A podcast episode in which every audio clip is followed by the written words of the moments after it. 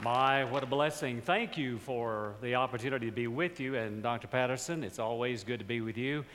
When I'm around him, I'm always encouraged and inspired. In fact, uh, my spine is strengthened, my mind is stimulated, and my spirit is stirred. I got up and practiced that this morning. I want you to know that's the kind of influence he has on me. And as I look across the landscape of Alabama Baptist, in the terms of churches, we have, as of today, 3,254 churches. And we bring greetings to you because we're here as your support system. We're a part of the missional circulatory system of giving through the cooperative program in order to advance the opportunity for you to become educated, schooled, trained, iron sharpening iron in this wonderful environment we call Southwestern Seminary. Alabama Baptist, as a state convention, I'm not talking about states now, but as a state convention, we lead the SBC in cooperative program giving. We're not the largest state convention. We don't have the largest of churches. In fact, more people live in the Dallas Fort Worth area than live in all of Alabama. More people live in Atlanta metro area than live in all of Alabama. But collectively and sacrificially, those individuals in those churches are giving to advance the kingdom of God, and they're here to support you. I, I bring you greetings, and I want to say on behalf of you, thank you for being faithful to the call of God in your life. Now, I must confess something. Because I have learned to travel lightly in international travel and also more national travel, I try to do an overnight bag and I keep it with me. And I have different, I have bags everywhere under my eyes as well as luggage. But I bring this bag with me because they're going to ask me at the airport, Did you keep it with you the whole time? So i am keeping it within my sight. But because of doing that economical packing, I was tempted to use my iPhone this morning in preaching. And am I so glad that I didn't do that? And by the way, I have iPhone Plus, and the font size is big. So I could have done that. I've never done it, but I could have done it. And my, it is providential for me because I am reminded, along with you, that preaching out of the Word of God, having it in your hand, being able to share the Word, and seeing it in something other than electronic form, I think is still the far exceedingly best way to read and preach the Word of God. So I commend Dr. Patterson. He gave us a, a wonderful oral interpretation in which uh, it takes a lot of experience and training to do that. I also must confess something else to you. I got up this morning and I had a direction that I was going to take in leading our thoughts in these brief moments together, and I changed courses. It's something that's been burdening me. And I know it burdens you because I know the heart and mind, the spirit of Southwestern Baptist Theological Seminary. I know your president. I know some of the faculty. I have gotten acquainted with some of the students. The aura that we have here, the, the, if you will, the persona of Southwestern epitomizes what I'm about to say. I am burdened like you. I am burdened in the sense that we are not being, if you will, trifocal in our view of the world. Let me explain by that. I believe, as, you, as do you, that the gospel is to preach, be preached here, there, and everywhere, right? To the ends of the earth, right? But I'm becoming much more convinced that we can become so focused on the ends of the earth that we forget those right in front of us. Now, one of my roles as executive director is to be a pastor, encourager to the pastors. This last weekend, I spent hours, Friday and Saturday, with two pastors being terminated, wrongfully terminated, might I add, picking up people on the side of the road in that regard, trying to support them. That's part of the role. But another I believe, is that we, as executive directors and leaders in the states, need to remind our people that God is still in the saving business. that God is still saving people. That John 3:16 is for the 21st century. So I come with you today to be burdened. I call it a blessed burden. And I, am going to let the Apostle Paul do it best for expressing it. In Romans chapter 10, we'll just see one verse. That's all that time gives us. I'm reading out of the New King James Version, by the way, because we do still have some King James only churches Paige. And when I go and preach in those, I just keep my finger over new and try to preach with. Uh, and keep my finger over in and just quote it from the old King James. But I read out of the New King James. I'm glad you have other translations, and many of them, or most of them, are very accurate, and some of them, of course, are paraphrases. But let's just look at this one. The word Israel is in there, but in the original text, it, it just there in the English text because in the original text it's the context of Israel. But you know it well. Brethren, my heart's desire and my prayer to God is that Israel for Israel that they may be saved. Now, that, that is a burden. And I have to remind you, uh, in my own sense, you know this, that Romans 9 through 11 is, is an interlude between some of the practical and doctrinal expressions given by the great apostle as he's writing this epistle to Rome, and he gives us, if you will, his expression of the gospel. But there in chapter nine, chapters 9 through 11, we could get off on all kinds of theological rabbit trails, and some of them don't even have rabbits. And we could get off into theological ditches.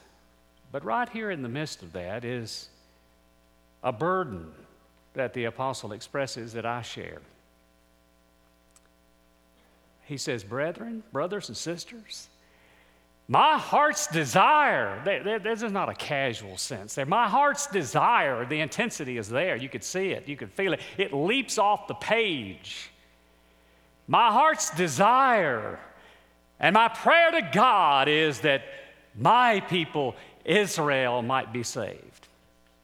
Just simple thoughts. The, the blessed burden is fueled by passion the words the word passion is not there but when you start talking about my heart's desire he again he's not just talking about some superficial casual temporal emotional feeling that he's under temporary conviction and he's going to check off something no he's talking about the intensity of a passion that just flows through him and has to be flooded with expression the word passion is used in our vernacular now more commonly than when I grew up. I, I used that in a sermon not long ago, and I had a young couple come up to me and said, you, you, We don't think the word passion is very appropriate to be used in the pulpit. And I began wondering, checking my spirit. I thought to myself, Have I done something wrong? She said, We've, we've always thought of it as a sexual expression. And then I began to think, Don't we call the week Passion Week?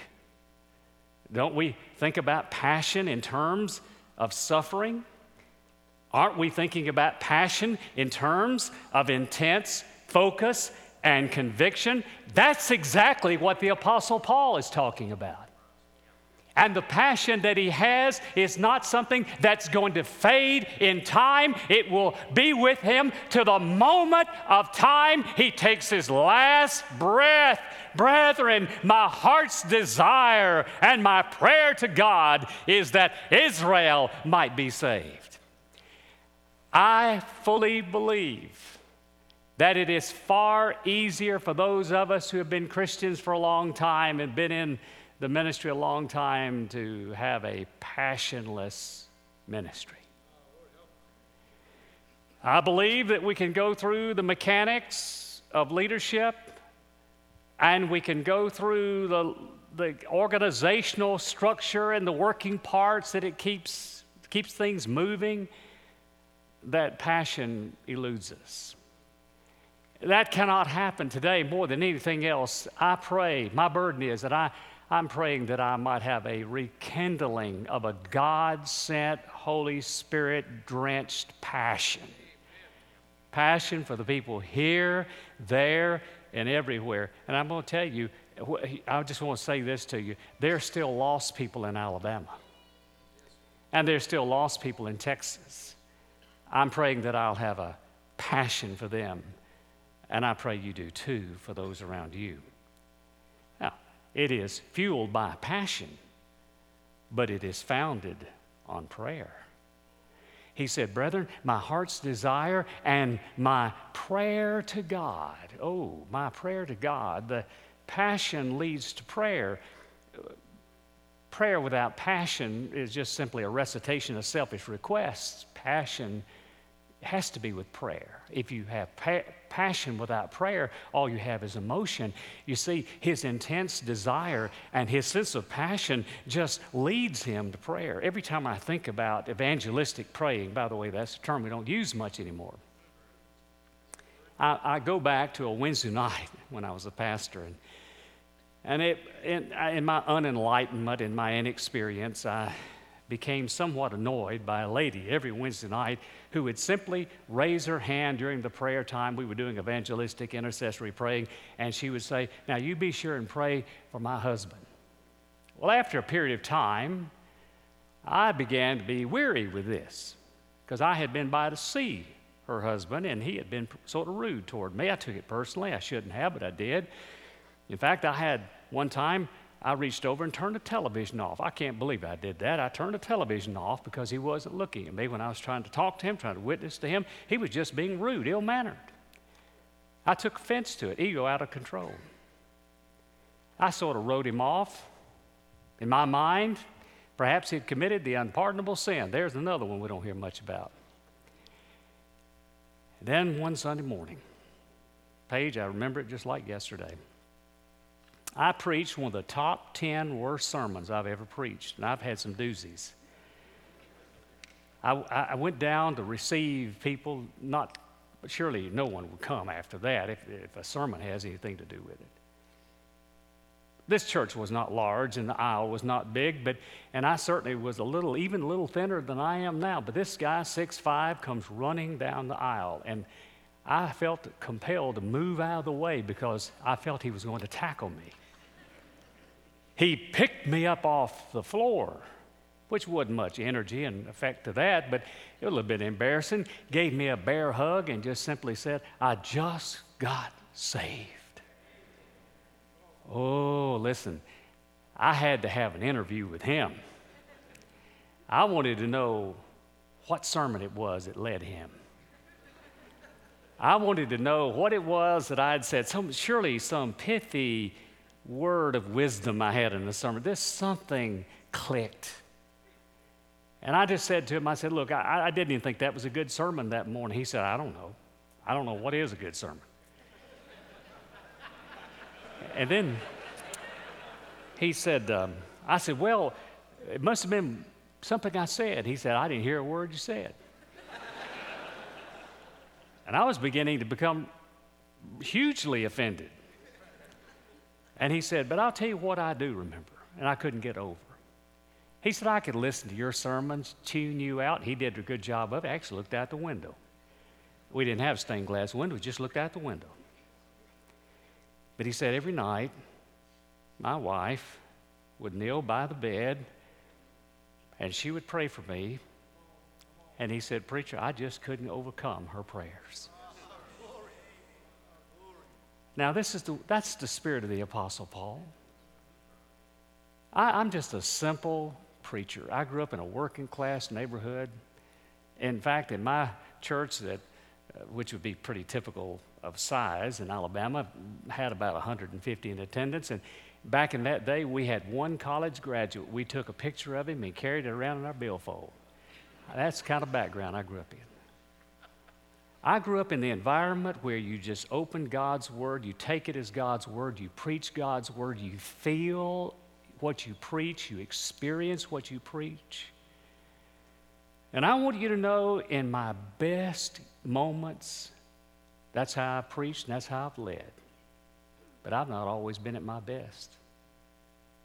So I'm praying along with you that we'll have a rekindling, a passion fueled by passion, a burden fueled by passion that will be founded on prayer, that will be focused on people.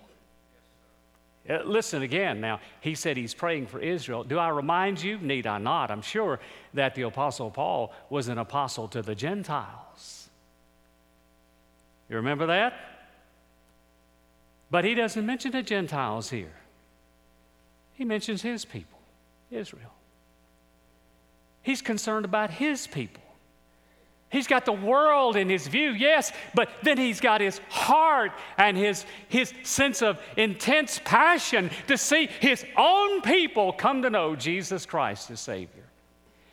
If we're more concerned about those who might be con- saved out in the lands in which we, in the countries and people groups which we cannot even name, and the representatives we have, we cannot even mention their names if we're more concerned about them than we are the people around us, something's wrong with our thinking.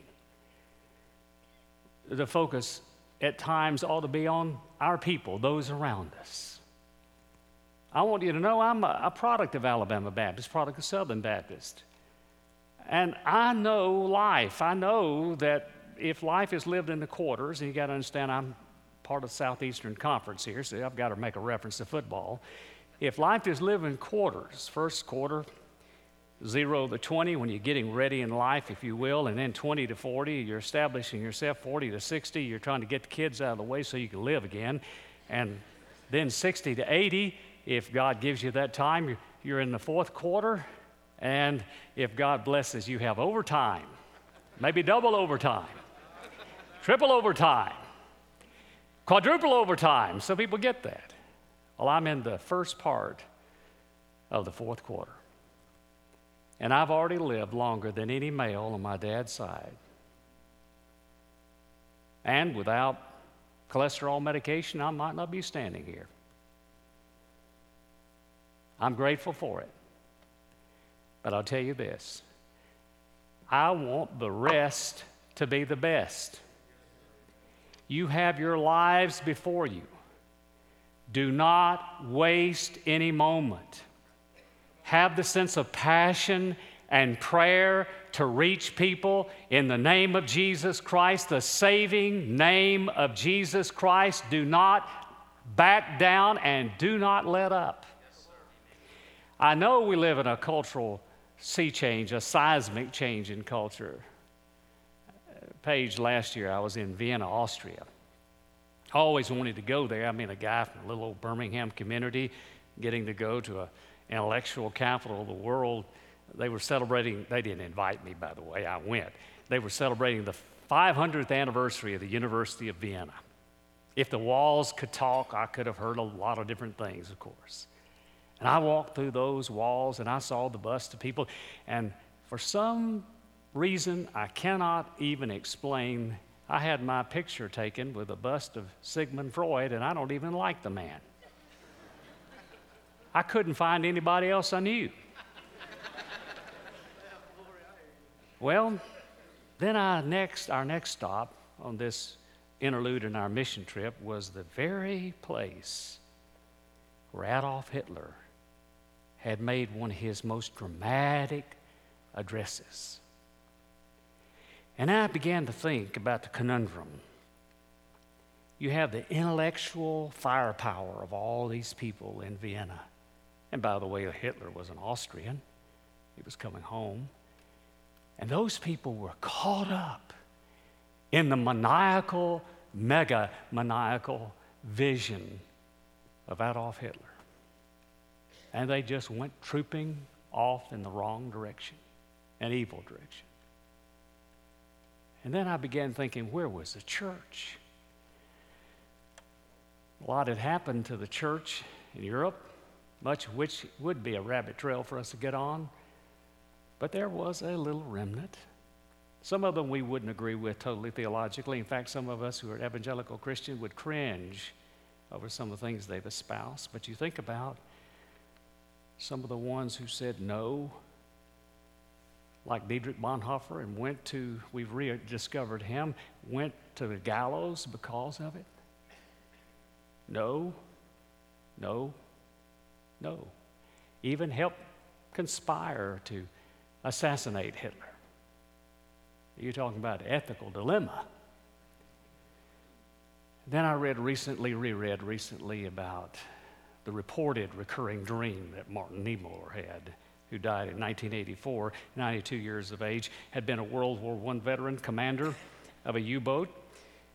In this recurring dream, he was something of a nationalist. Initially, he saw this man Hitler as perhaps being someone who could solve the problems of their nation, their nation who had been, which had been brought to its knees by the Versailles Treaty and World War I's ending, if you will.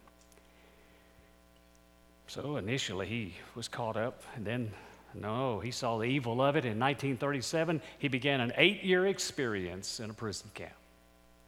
Fast forward to the 1980s, the report is that he'd have a recurring dream of Hitler standing the, before the judgment of God and Jesus asking the question, Why did you do such evil? And uh, reportedly in Niemöller's dream, he said, Well, no one told me that Jesus loves me. I don't know whether that has ever happened, but I can tell you this there are people who are living in Texas, there are people who are living in Alabama that we take for granted. There are people in this room we take for granted. They really have had an expression of faith, profession of faith, repenting of sins, placing their faith in Jesus. We assume that because of who they are and where they live. One last personal anecdote. 30 years ago, this April, Chernobyl took place. About 10 years ago, I was in Ukraine and I was with a, a missionary and some Ukrainians, and they were talking about Chernobyl. We were not, we couldn't get close. Didn't, I didn't want to get close, but Chernobyl was up there. It, actually, it's in Ukraine, northern Ukraine rather than Russia. And one of them was saying, you know, when this happened, nobody knew the magnitude of it. And of course, the Russian, the Soviet government at that time still the Soviet Union. They were trying to squelch any news reports about it because they didn't know what they were up against, and it looked like a huge faux pas, and they really didn't want the international scrutiny. So they called what we would determine, describe as first responders to come in, evacuate the area, evaluate the situation, and do what they could do, could do to correct the situation by shutting down the reactor. They were called liquidators. Now they gathered him in a room, so the report was. And they told him, We have no idea how, ba- how bad this is. But here's what we want you to do we want you to write a letter home and tell them, as if you were dead, tell them you're not coming home. We want you to write out your last will and testament. And they did all that. And thousands of those guys marched in, if you will, into Chernobyl, evacuated the people, shut down the reactor the best they could. Some of them did die pretty soon. Many of them had cancer because of the radiation exposure. Now, here's the part that really challenges me. Most all those men were atheists. They were not motivated by their understanding of who God is they were not motivated because they felt like that Jesus Christ is Lord and we got to save these people. They had a much different kind of motivation. They were concerned about their people. Their people. And they laid their lives on the line because they were concerned about their people. If atheists can do it, surely we can. If those who have no understanding, really, personally, of who God is in the person of Jesus Christ, if they will be willingly able and offering of themselves in sacrifice, laying down their lives, should not we be more motivated than they? So here we are this morning, the blessed burden. Like the Apostle Paul, I say to you, I'm personalizing this. I say to you, brethren, My heart's desire is that our people in Alabama and Texas and North America come to Jesus Christ as Savior. I hoped I'd go to my grave with that sense of burden. I'm going to ask you to stand with me just a moment. We don't have much time, and I, I know your time is valuable. You've already had a tremendous inaugural chapel service. So, this is what I want to do this morning. I, I, want us to say something that is so elementary, but if you believe in your heart this expression, I want you to, to say this with me Jesus is Lord. Jesus is Lord. Okay?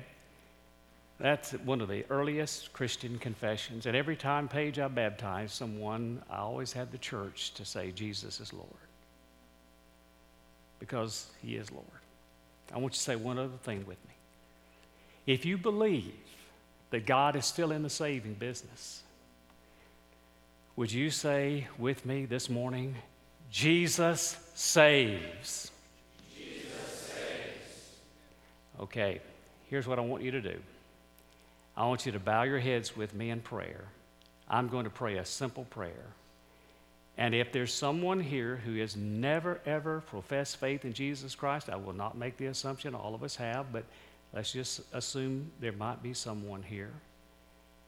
I'm just going to simply say this to you Jesus is the only way, the only truth, the only life. And if you understand who He is, you know you are a sinner, for all have sinned and come short of the glory of God. And you pray in your heart, Lord Jesus, forgive me of my sins. Help me as I turn from my sins, as I repent of them, and as I receive you, accept you as my Lord and Savior. I want to be your follower now and forever. And this morning, if you're like me, and you need a rekindling of your passion, would you pray some simple expression of that? Lord, help me to have a rekindling of passion, which will translate into evangelistic praying for the people I know because the nations have come to my neighborhood. Would you pray that prayer? And we're going to, I'm just going to cl- close with a simple prayer. And then your fine, esteemed president is going to come to the podium. But I want you to know I'm with you this morning, one in spirit, that together we might have this blessed burden. Father God, the one and true God, through your Son, Jesus Christ, we come together. We thank you for the gift of Jesus the very fact that he shed his blood on the cross for us. Help us never, ever to take that for granted. The grace of God should never be taken for granted. Help us, Lord. Forgive us if we've ever done that. And Lord, this morning we pray, even though we might not have the gift of evangelism as we understand it, we have all been called to do the work of an evangelist. Help us this day, right now, in this place, to have a commitment to you that translates itself into every aspect of our lives. That our heart's desire and our prayer to you would it be that the people we know, our people, might be saved. It is in the name of Jesus we make this prayer. Amen.